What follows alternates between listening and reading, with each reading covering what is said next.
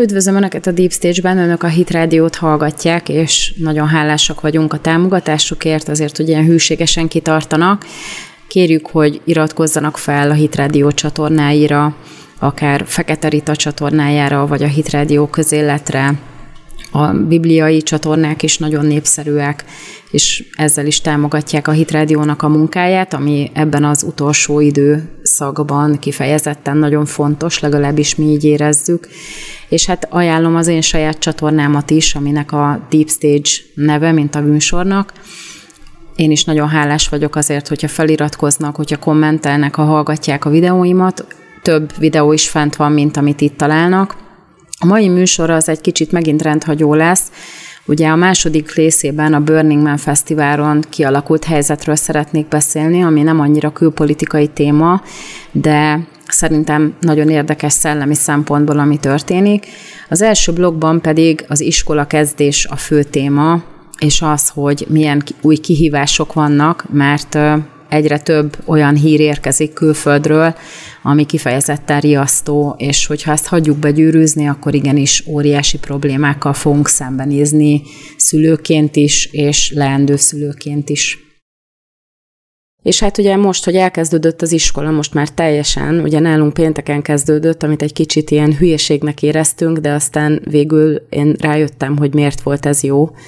mert így az első hét, az az, ami a mai nappal kezdődik, ez egy kicsit már komolyabb tanulással eltelő időszak lesz. A péntek az osztályfőnöki órákkal, meg a tájékoztatással, meg az egyebekkel telt, meg akkor volt az évnyitó is, és ez is nagyon jó volt, hogy nem rakták csütörtökre az évnyitót. Ugye funkcionálisan elég sok probléma van az iskolával, nagyon rugalmatlan, és nem nagyon foglalkoznak a másik iskolával, tehát az a jó, hogyha a gyerekek egy iskolába járnak, mert akkor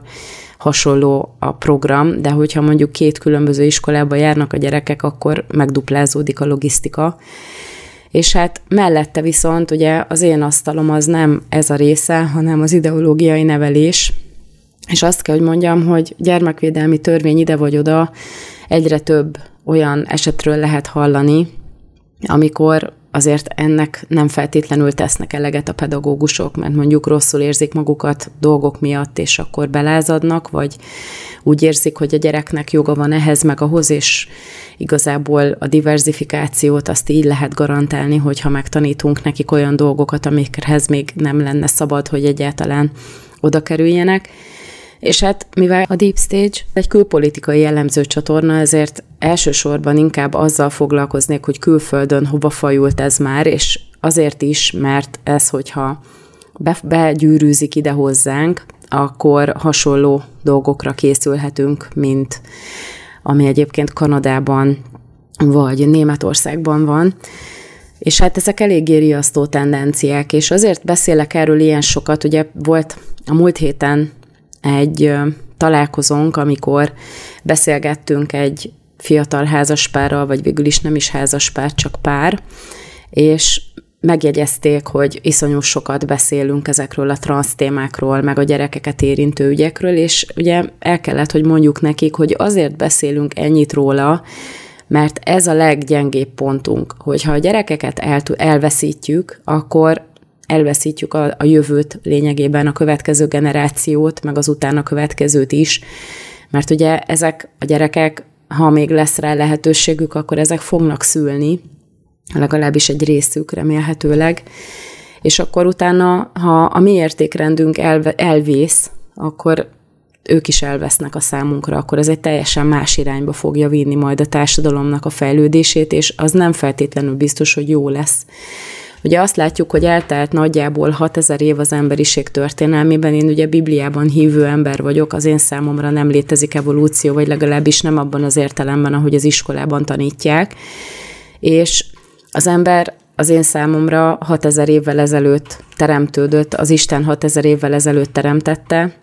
és ez alatt az idő alatt teljesen jól megvolt a két nemmel, a nő és a férfi nemmel, és az utóbbi egy-két évtizedben jön ez az őrület, hogy mindenféle nem van, és ez szerintem abszolút exponenciális sebességre kapcsolja a bukás felé vezető utat, hogy ebben is hiszek, hogy ennek vége lesz nem olyan soká, lehet, hogy aki nem hisz a Bibliában, az egy ilyen kilátástalan, végtelenben nyúló romlást lát, de az a reménységünk van, hogy ennek nem olyan soká azért vége lesz, pontosan annak a jele ez, hogy most már közeledik a vége ennek a korszaknak. De mindegy, ez nem egy teológiai műsor, hanem térjünk vissza az iskolához. Ugye az a két hír, ami kiváltotta belőlem újfent ezt a posztot, az Jordan Peterson és a Telegráf, vagyis inkább csak a Telegráfnak egy dokumentumfilmje, aminek az elején Jordan Peterson meséli el, hogy Kanada régen egy normális középosztálybeli állam vagy ország volt, ahol nagyon szuperül lehetett élni, egy ilyen igazi paradicsom volt, aki élt Kanadában, vagy volt Kanadában látogatóban akár, az látta, hogy ez egy ilyen teljesen átlagos, bár nem átlagos, hanem a jólétnek egy egészen magas fokán működött. És hát az a helyzet, hogy ez most már megszűnt, ugye megérkeztek a migránsok, bár multikulturális volt Kanada mindig is, de azért most már olyan problémát okoznak a migránsok, ami azért a bűnözést is kifejezetten nagyon mélypontra vitte, és a másik az, hogy Justin Trudeau uralkodása az lényegében egy ilyen kísérleti liberális diktatúra létrejöttét okozta. Beszéltünk már erről annak idején, amikor a Covid alatt a tüntető kamionsofőröknek zárolták a vagyonát, és azoknak is, akik segítettek nekik, ami ugye teljesen nonsens volt előtte, soha senki nem csinált még ilyet, és ugye ez is egy ilyen kísérleti dolog volt, hogy mit szólnak hozzá, és hát mit tudnak szólni? Hát nem nagyon tudtak szólni semmit. Ugye egy magánszemély ez teljesen védtelen az állammal vagy a hatóságokkal szemben sokszor, és azért jó, hogyha van egy szabályrendszer, ami köti a hatóságnak a kezét, mert akkor véletlenül sem történik ilyen jogsértés. Na most Kanadában ez már megszűnt, ez a jogvédelem, hogy úgy mondjam. És ugye a másik az, hogy a gender és a kritikai fajelmélet oktatása az iskolákban is folyamatosan zajlik, és az az igazság, hogy ugye az a Telegráf dokumentumfilm, ez egy ilyen abszolút vízválasztó dolog lehet, mert a telegráf az a főáramú médiához tartozik. Tehát, hogyha ebben is már felismerik, hogy valami gigantikus probléma van, akkor az valószínűleg már meghalad egy mértéket. A másik hír, amiről szeretnénk majd még később beszélni, az pedig egy német hír azzal kapcsolatosan, hogy Németországban vannak olyan óvodák, ahol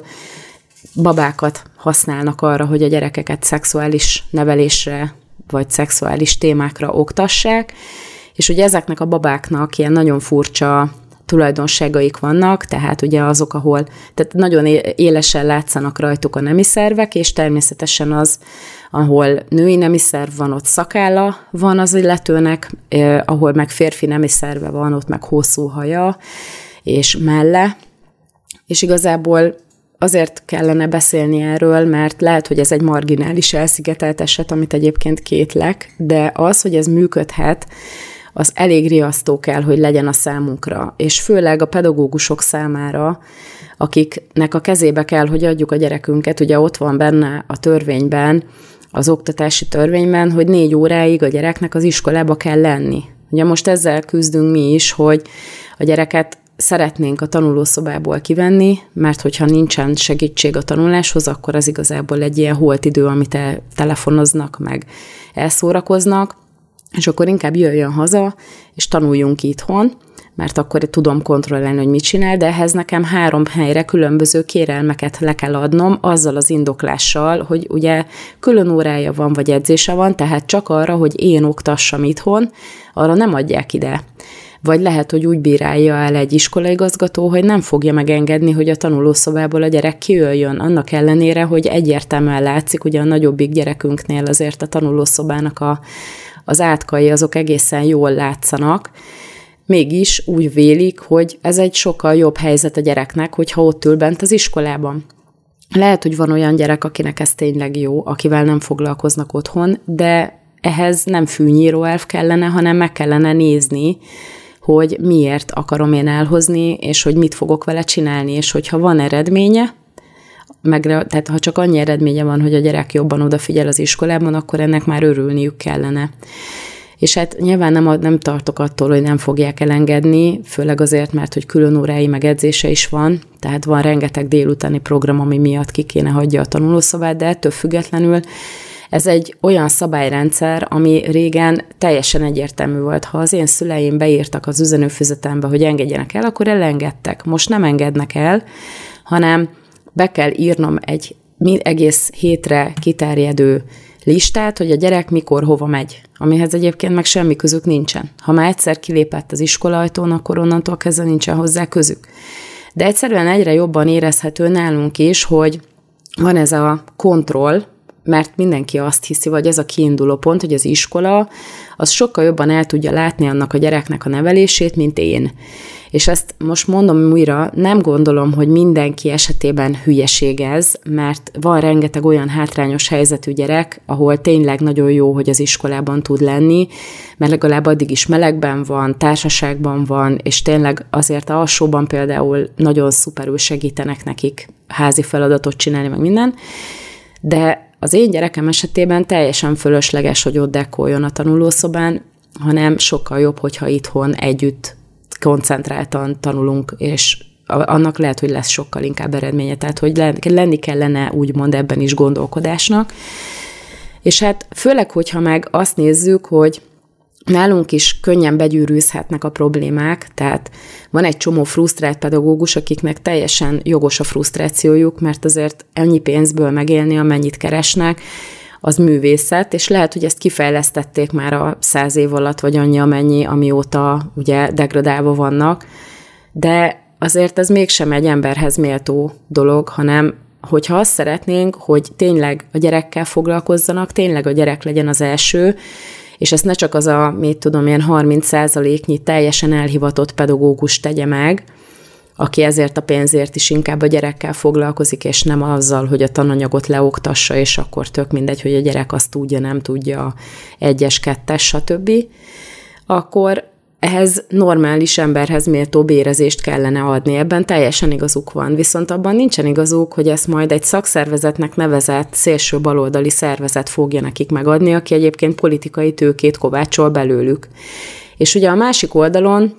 meg vannak azok, akik már az új generációs tanul, tanítók vagy tanárok, akik kijönnek ilyen 20 éves korukba, 30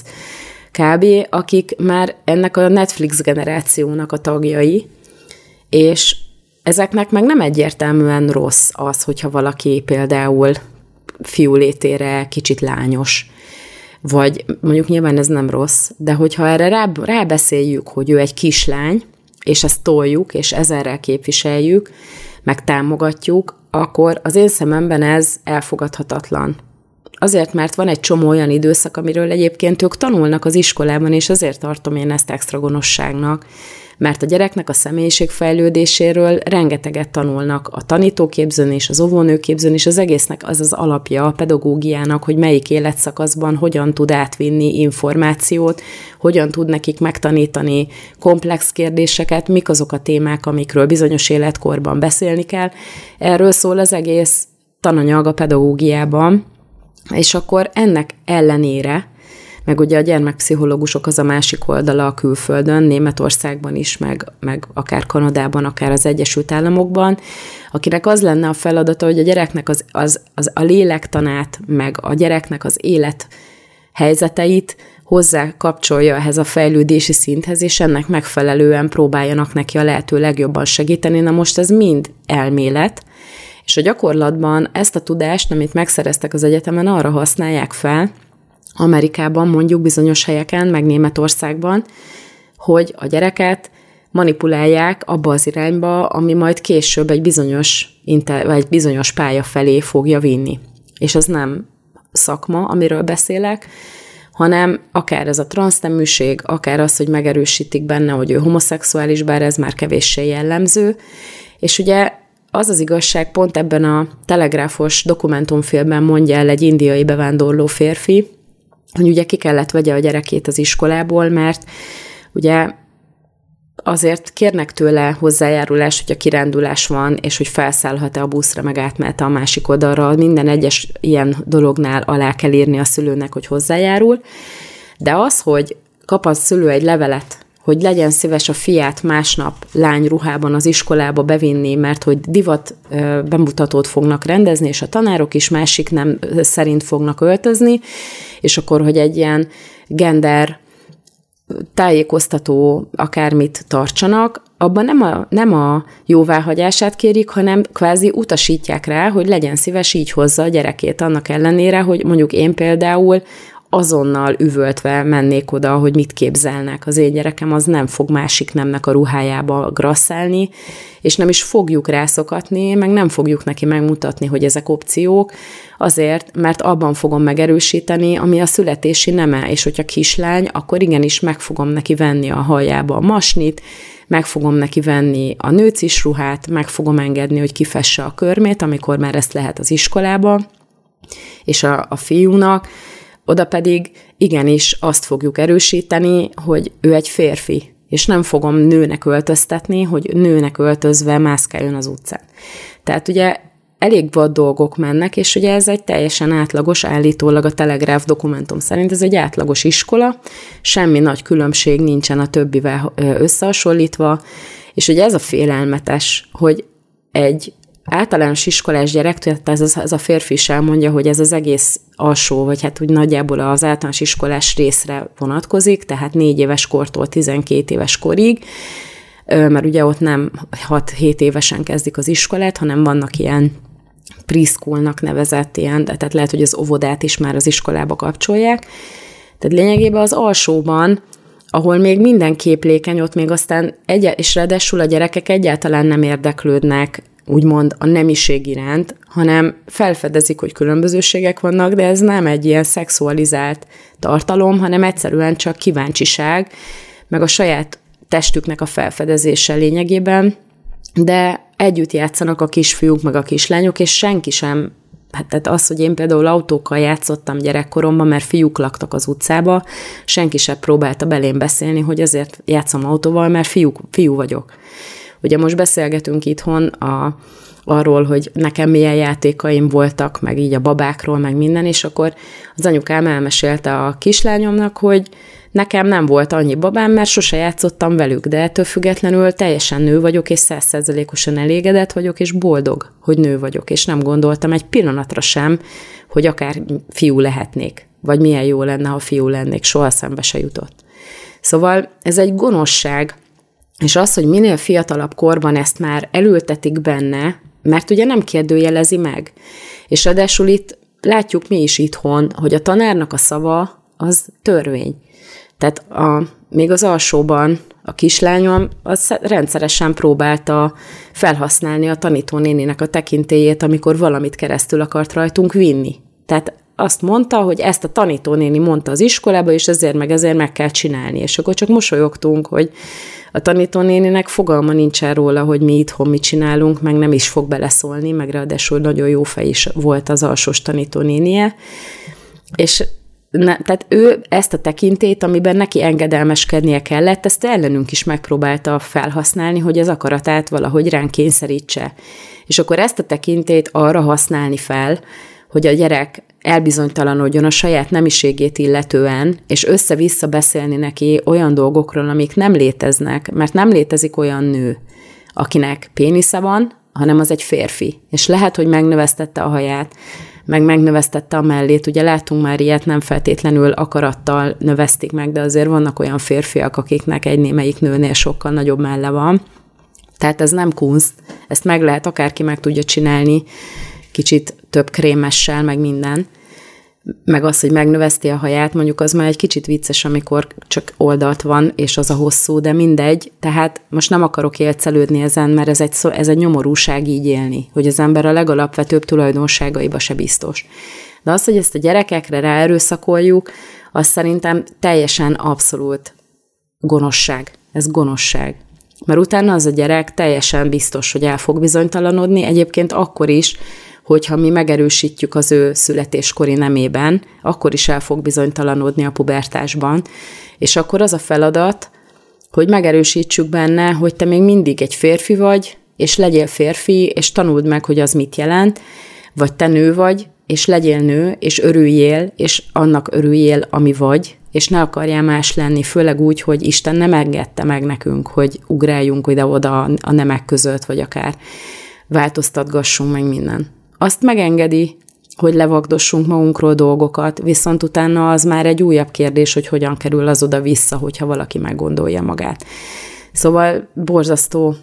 gonoszság, és ezt szerintem nem szabad nekünk sem megengedni, és ne gondoljuk, hogy a gyermekvédelmi törvény meg a pedagógusok úgymond elvégzik helyettünk, mert ha a pedagógusokra bízzuk ebben a jelenlegi helyzetben, ahol hergelik őket a kormány ellen, hergelik őket ellenünk, megvan a véleményük, ráadásul ugye az értelmiségieknek megvan az a tulajdonságuk, hogy mindent jobban tudnak, folyamatosan osztják az észt, meg ráadásul lenézik azt, aki mondjuk nem annyira ki, nyilvánítja ki, hogy értelmiségi. Tehát az az igazság, hogy ebből a magas pozícióból úgy mond, el tudják szedni tőlünk a gyerekünket, és el tudják idegeníteni. Ezzel a tekintéllyel, amit ugye mi tanítunk meg a gyereknek, hogy szó, szót. Szóval borzasztó helyzet, és hogyha begyűrűzik hozzánk, tehát ha ez elkezdődik, már pedig van olyan iskola, ahol már oda kell figyelni a tanárokra, például a középiskolákban ott már so, sűrűn előfordul, meg ugye a Bite Zsolt is itt történt Magyarországon. Ezek viszont olyan riasztó jelek, aminél legyünk éberek. Akinek gyereke van, az igenis törődjön azzal a gyerekkel. Nem elég csak megvállalni, meg gondoskodni róla, hanem a lelkét is ápolni kell, meg az, a gyereknek a személyiségén is dolgozni kell. És ezt, ez egy olyan felelősség, ami mindennél fontosabb. Fontos, hogy beszéljünk dolgokról, még akkor is, hogyha nem tetszik az embereknek, vagy hogyha más véleményen vannak. Én örülök neki, hogyha van vita, mert az azt jelenti, hogy akkor fel tudom egy kicsit a gondolkodást ébreszteni az emberekben, és nem csak passzívan eltűrünk mindent, ami történik, ami egyébként egy csomó mindenkire jellemző, mert úgy vagyunk vele, hogy nem tudunk mit csinálni, túl kicsik vagyunk, az egész egy ilyen óriási, már mozgásban levő lavina, és hogy álljak én elé, vagy hogy álljak ellene. De attól függetlenül szerintem a mi kis részünket hozzá tudjuk tenni akkor is, hogyha mégiscsak elsodor a végén a mocsokárod mindent, mert, és ez fontos, hogy ezt meg is tegyük, és ez a csatorna ezt a célt szolgálja főleg, hogy valamilyen módon egy kicsit legalább visszatartsa ezt a hatalmas romlást, ami egyébként egészen elképesztő módon megfigyelhető mindenhol most már. A hétvégén volt a hír, hogy a Burning Man Fesztiválon olyan ítéletidő alakult ki, hogy 70 ezer ember maradt több napra bezárva, tehát lényegében nincsenek bezárva, ott vannak a szabadtéren, de el vannak zárva a külvilágtól, mert olyan szintű sártenger veszi őket körül, és hát nyilván 10 kilométerre vannak a legelső úttól, tehát ami már ilyen aszfaltozott út, tehát nem tudnak kimenni még gyalog sem, vagy legalábbis nagy elhatározás, meg nagy erőfeszítés kell ahhoz, hogy az ember ilyen sárcsizmába ki tudjon 10 kilométert gyalogolni. Azért voltak ilyenek, akik kimentek, tehát akik nem ültek tovább a lakókocsiaikban, meg a sátraikban, hanem elindultak hazafelé, de úgy tűnik, hogy még mindig arra várnak jó páran ott a fesztiválon, a Nevadai sivatagban, hogy meg tudják tartani azt a záró ceremóniát, aminek ugye az a lényege, hogy egy ilyen hatalmas épített fa meg szalma építményt, ami ugye a Burning Man nevet adja ennek az egésznek, hogy ezt el tudják égetni. És ugye az, az a nagy kérdés vajon, hogy miért beszélek én egy külpolitikai műsorban fesztivál témáról, ugyanis ez a Burning Man, ez egy kb. Woodstock, Mad Max keresztezés lehet, tehát így lehet a legjobban leírni, hogy mit érdekel ez minket itt ebben a kontextusban, külpolitikai témában, és így tovább. Hát az a helyzet, nem tudom, hogy ki mennyire ismeri a hátterét ennek a fesztiválnak. Ugye 2016-ban volt 30 éves, 86-ban kezdődött. Igazából fiatalok San Franciscóban elkezdtek égetni a nyári napforduló idején egy fabábút. Minden évben ezt megcsinálták a Golden Gate-nek a közelében, és mivel tűzveszélyes nyilván fabábút égetni, ezért kivonultak a sivatagba, a nevadai sivatagba, és van ott egy óriási plac, ami hát nyilván 70 ezeren vannak most, de hatalmas hely, ahol ugye egyre magasabb építményeket gyújtanak fel. és azért nagyon érdekes a számunkra, mert ugye én rengeteget beszélek az új világrendről, meg a Great Resetről, meg nyilván burkoltan a világelitről, akik egy bizonyos pályát kijelöltek a számunkra, akik ugye a mi laikus eszünkkel szinte felfoghatatlan mennyiségű pénz fölött diszponálnak, tehát azok az emberek, akik valójában próbálják irányítani ezt a világot, akik ugye a hatalmat meg a pénzt birtokolják, ezeknek az embereknek a, hát mondjuk azt a képviselői, vagy azok, akik látszanak, azok előszeretettel látogatják ezt a Burning Man fesztivált, ugyanis ez inkább egy ilyen technológiai összejövetel, tehát egyre inkább átvette a résztvevőknek a túlnyomó többségét, tehát átvette az irányítást mondjuk így a szilikonvölgy, és rendszeresen, tehát Elon Musk például, akit mostanában annyira a konzervatív értékre nagy harcosának tekintenek sokan, ő például teljesen lelkesedve beszél erről a Burning Man-ről sok helyen. Ugye például, amit 2016-ban eladott egy napenergia szektor, szektorban tevékenykedő céget, amit pont egy ilyen Burning Man fesztiválon kapott, vagy legalábbis azt mondja, hogy ilyen szellemi élménye volt, és ott kapta az ötletet. Tehát ennek az egésznek az a lényege, hogy kimennek egy hétre a mocsokba, mert lényegében nincs ott semmi, csak sár, meg most nyilván sár, de egyébként meg por, meg homok,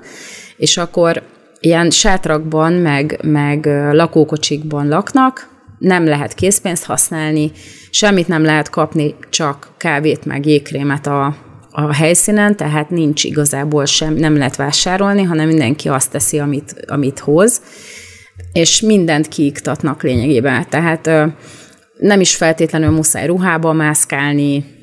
nem kötelező mesztelenül sem, de ez teljesen egyénileg mindenki azt sem, amit akar. Ugye az erkölcs az egy nem létező fogalom, tehát ez a szabad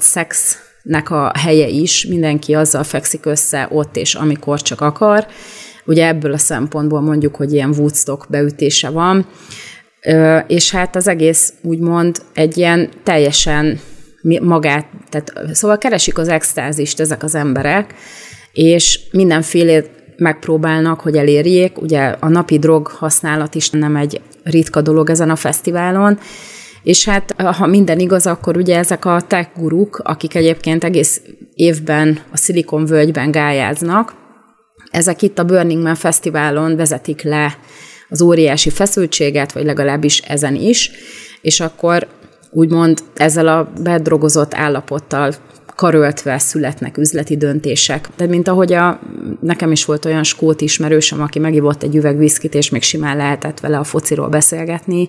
Kb. ezek is teljesen bedrogozva, ami egyébként valószínűleg a mindennapjaik része, mert ennyi, ennyit dolgozni gyorsítók nélkül valószínűleg lehetetlen is volna, tehát ha csak simán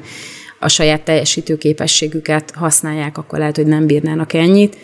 Viszont a drogok azok elég rendesen fel tudják őket pörgetni, tehát van egy csomó ilyen dolog is, hogy üzletek születnek, munkákat ajánlanak embereknek, és így tovább. Tehát az egész tech industri, a tech iparnak a krémje az megtalálható ezen a Burning Man fesztiválon. És ugye, hogyha megnézzük, hogy ezek az emberek, ezek erkölcsről, meg mindenféle másról prédikálnak nekünk évközben, akár a Jeff Bezos nézzük, bár ő mostanában talán már nem tud annyira az erkölcsről beszélni, ugye nem tudom, hanyadik vállását, meg vagyonmegosztását követően, vagy ott van Elon Musk, aki egyébként totál beleillik ebbe az egész szférába, és akkor most megvette a Twittert, és mindenki azt gondolta, hogy akkor megérkezett a, az aranykor, és akkor újra lesz konzervatív tartalomnak hely, de egyébként még azért van ott is javítani való, tehát ez egyáltalán nem így van, és ugye meglátjuk, hogy mit akar vele csinálni. Ugye már most átnevezte Twitterről X-re, ami ugye megint csak egy ilyen nagyon fura dolog, tehát ez is egy ilyen érdekes fordulat. Tehát nagyon kíváncsi vagyok, hogy hogyan lesz igazából konzervatív Kánaán ebből a platformból, valószínűleg sehogy, vagy legalábbis csak átmenetileg. És akkor az összes többi ilyen guru, a Google-nek a vezetői, meg több ilyen, tehát lényegében az összes ilyen tech startup az ott tombol kint ezen a, ezen a partin, akkor azért el tudjuk képzelni, hogy a az, amit egyébként közvetítenek ezek a dolgok, azok milyen háttérrel rendelkeznek. És ugye ez az, ami kifejezetten ijesztő legalábbis az én számomra. Mondjuk nyilván nem a Google határozza meg az erkölcsi értékeket, de hogyha pont beszéltem erről, Szóval nem a Google-re figyelünk erkölcsi értékrend szempontjából, mert ugye ismerjük a hátterét, vagy látjuk, meg látjuk azt is, hogy hogyan manipulálnak bennünket, meg ugye születnek róla könyvek, hogy egy, egyébként minket árulnak, tehát mi vagyunk a termék, egy csomó mindent ingyen odaadnak nekünk, meg cserébe odaadjuk az egész életünket nekik, és ezt árusítják ki, tehát ezt használja ki az egész meta-univerzum, ezt használja ki mindenki. Tehát az Amazon is, hogyha a vásárlásainkat elemzi, ilyen reklámokat küld, meg a Google is, tehát, és ez még csak a legkevesebb része, hogy a reklámok azok ilyen profilozás után készülnek el a számunkra.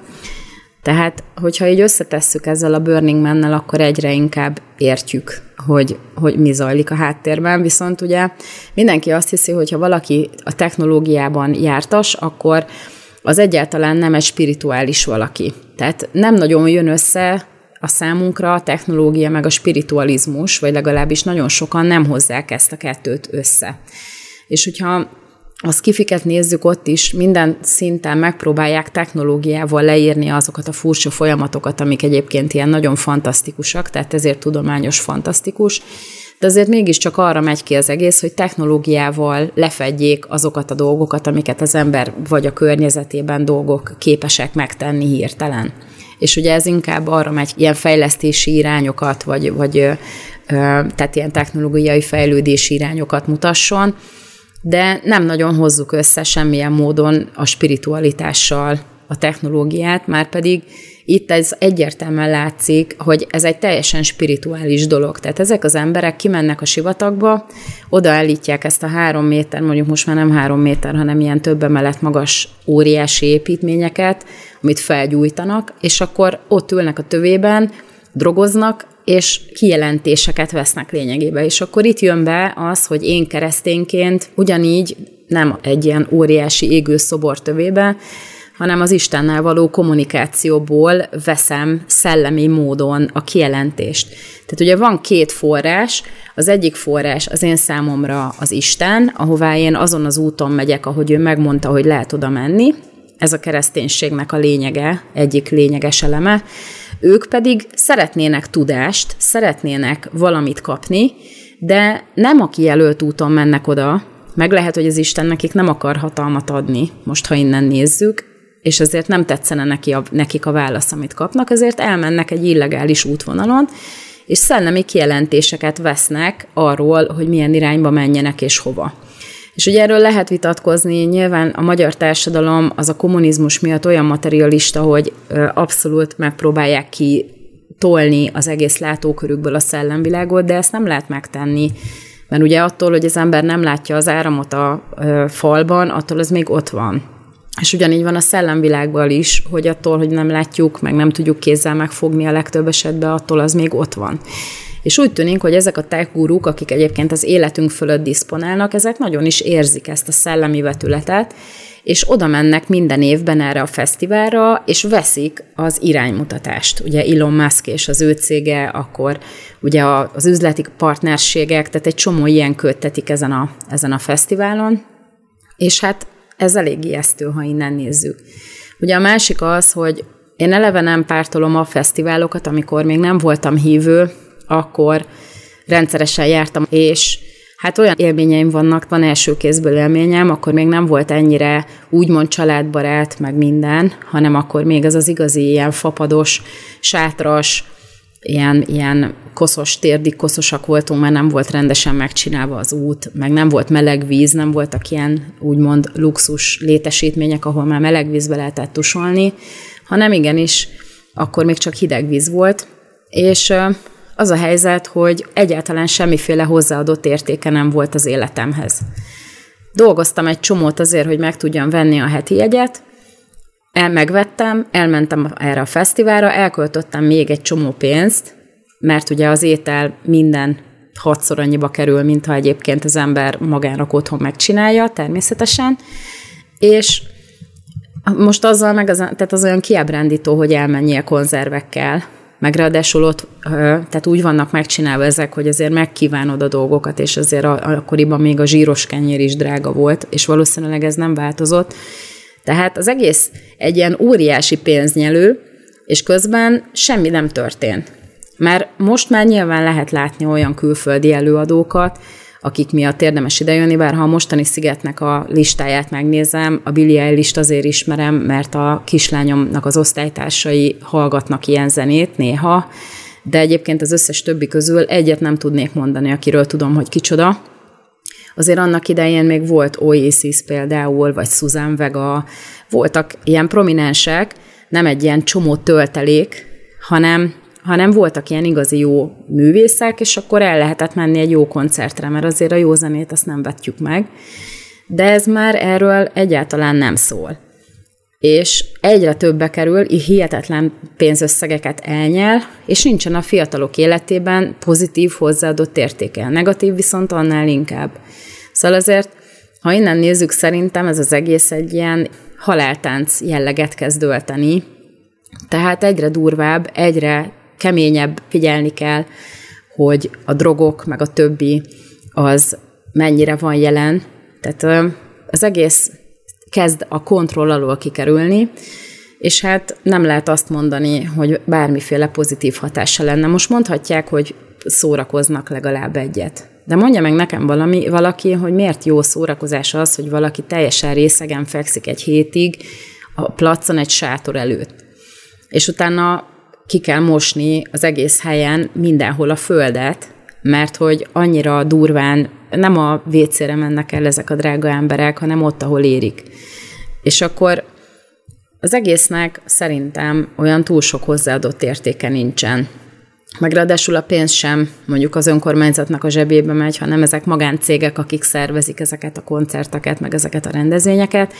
Tehát még azt se lehet mondani, hogy mondjuk ebből adóbevétel jön, mert lehet, hogy nem is itt van bejegyezve, hogy még iparőzési adót fizessenek, vagy bérleti díjat lehetséges, hogy fizetnek, de valószínű, hogy ott is van valami ezer éves régi megállapodás, ami azt három kavicsér odaadja nekik mindig a szigetet erre a rendezvényre. De mindegy, szóval most egy kicsit ilyen rendhagyó volt ez az egész, de azt kell, hogy mondjam, hogy nagyon ez a Burning Man ez azonnal totálisan megihletett, mert ugye elmosta őket teljes egészében az ítéletidő. És most itt verik a mellüket, hogy ők mindenre fel vannak készülve, de ettől függetlenül nekem meggyőződésem, hogy elért egy olyan szintet ez már, hogy már igazából a föld sem tudja őket eltűrni. Tehát az, hogy elmost az eső, az szerintem egy ilyen ítéletszagú dolog, és most itt nem arról beszélek, hogy ilyen apokalipszis hívő keresztényként, mit tudom én, próbálom megijeszteni azokat, akik hallgatnak, hogy jön az Isten ítélete. Egyébként jön, de azt azért észre fogjuk venni, amikor jön. De azért ez szerintem egy ilyen fricska, hogy ott van ez a 70 ezer ember, alig várja, hogy felgyújthassa azt a szobrot, alig várja, hogy végre megkapja az iránymutatást a következő évre, vagy akármire a céggel kapcsolatba, vagy a munkával kapcsolatba, vagy akármi, és akkor egyszerűen nem tudják felgyújtani, mert térdig ér a sár, és kijutni se tudnak, tehát még csak azt se lehet mondani, hogy akkor legyen vége, és akkor menjünk haza. Tehát az egész szerintem zseniális, és ugye nagyon sajnálom azt az egy embert, aki az életét vesztette, nagyon kevés információt lehet tudni, hogy mi történt. Állítólag nem ennek az esőnek köszönhető, meg nem annak köszönhető, hogy ugye pánik hangulat, mert ugye nincsen nyilván pánik hangulat, tehát most ilyen dafke van, hogy akkor ellenállunk az egésznek azért is, és akkor majd mi megmutatjuk, hogy nem, nem moshatja el semmi ennek az egésznek a hangulatát. Ugye pontosan a, az NBC News csinált egy riportot róla, és akkor ott megszólaltatták, természetesen mindenkinél van telefon, meg internetes kapcsolat is van, ugye Elon Musk valószínűleg adja nekik a Starlinket, és akkor a szervezőket, meg egy csomó mindenkit így megkérdeztek róla, hogy akkor mi a helyzet, meg hogy milyen a hangulat, meg minden, és hát látszik, hogy, hogy szinte ilyen, ilyen dacos várakozás van, hogy mikor szárad meg annyira a föld, hogy végre felgyújthassák azt az építményt, amit, hogy lezárhassák a fesztivált. Tehát ez, ez lesz majd a vége egyébként mindennek, hogy az emberek majd látják ezeket az eseményeket, és nem fogják tudni összerakni, vagy nem úgy rakják össze, hanem azt fogják mondani, hogy mi az nekünk, majd mi megmutatjuk, és akkor a végén mégiscsak az Isten fog győzedelmeskedni, és ezt teljes meggyőződéssel mondom, hogy nem az ember fog győzni, de addig nagyon-nagyon sok szenvedés lesz, mire erre rájönnek sokan. Nagyon remélem, hogy lesz jó sok komment majd itt a videó alatt. Kommenteljenek, nem muszáj velem egyetérteni, sőt, az a legjobb, hogyha nem értenek egyet, mert akkor abból lehet gondolkodni, abból lesz vita, abból lehet érvelni, és lehet meggyőzni egymást, és hát remélem, hogy a továbbiakban is hallgatnak majd, és a továbbiakban is osztják, és, és kommentelik a videóimat. Én nagyon hálás vagyok mindazért a támogatásért, amit kapok. Legyen nagyon-nagyon szép napjuk, és ügyezzenek magukra viszont hallásra.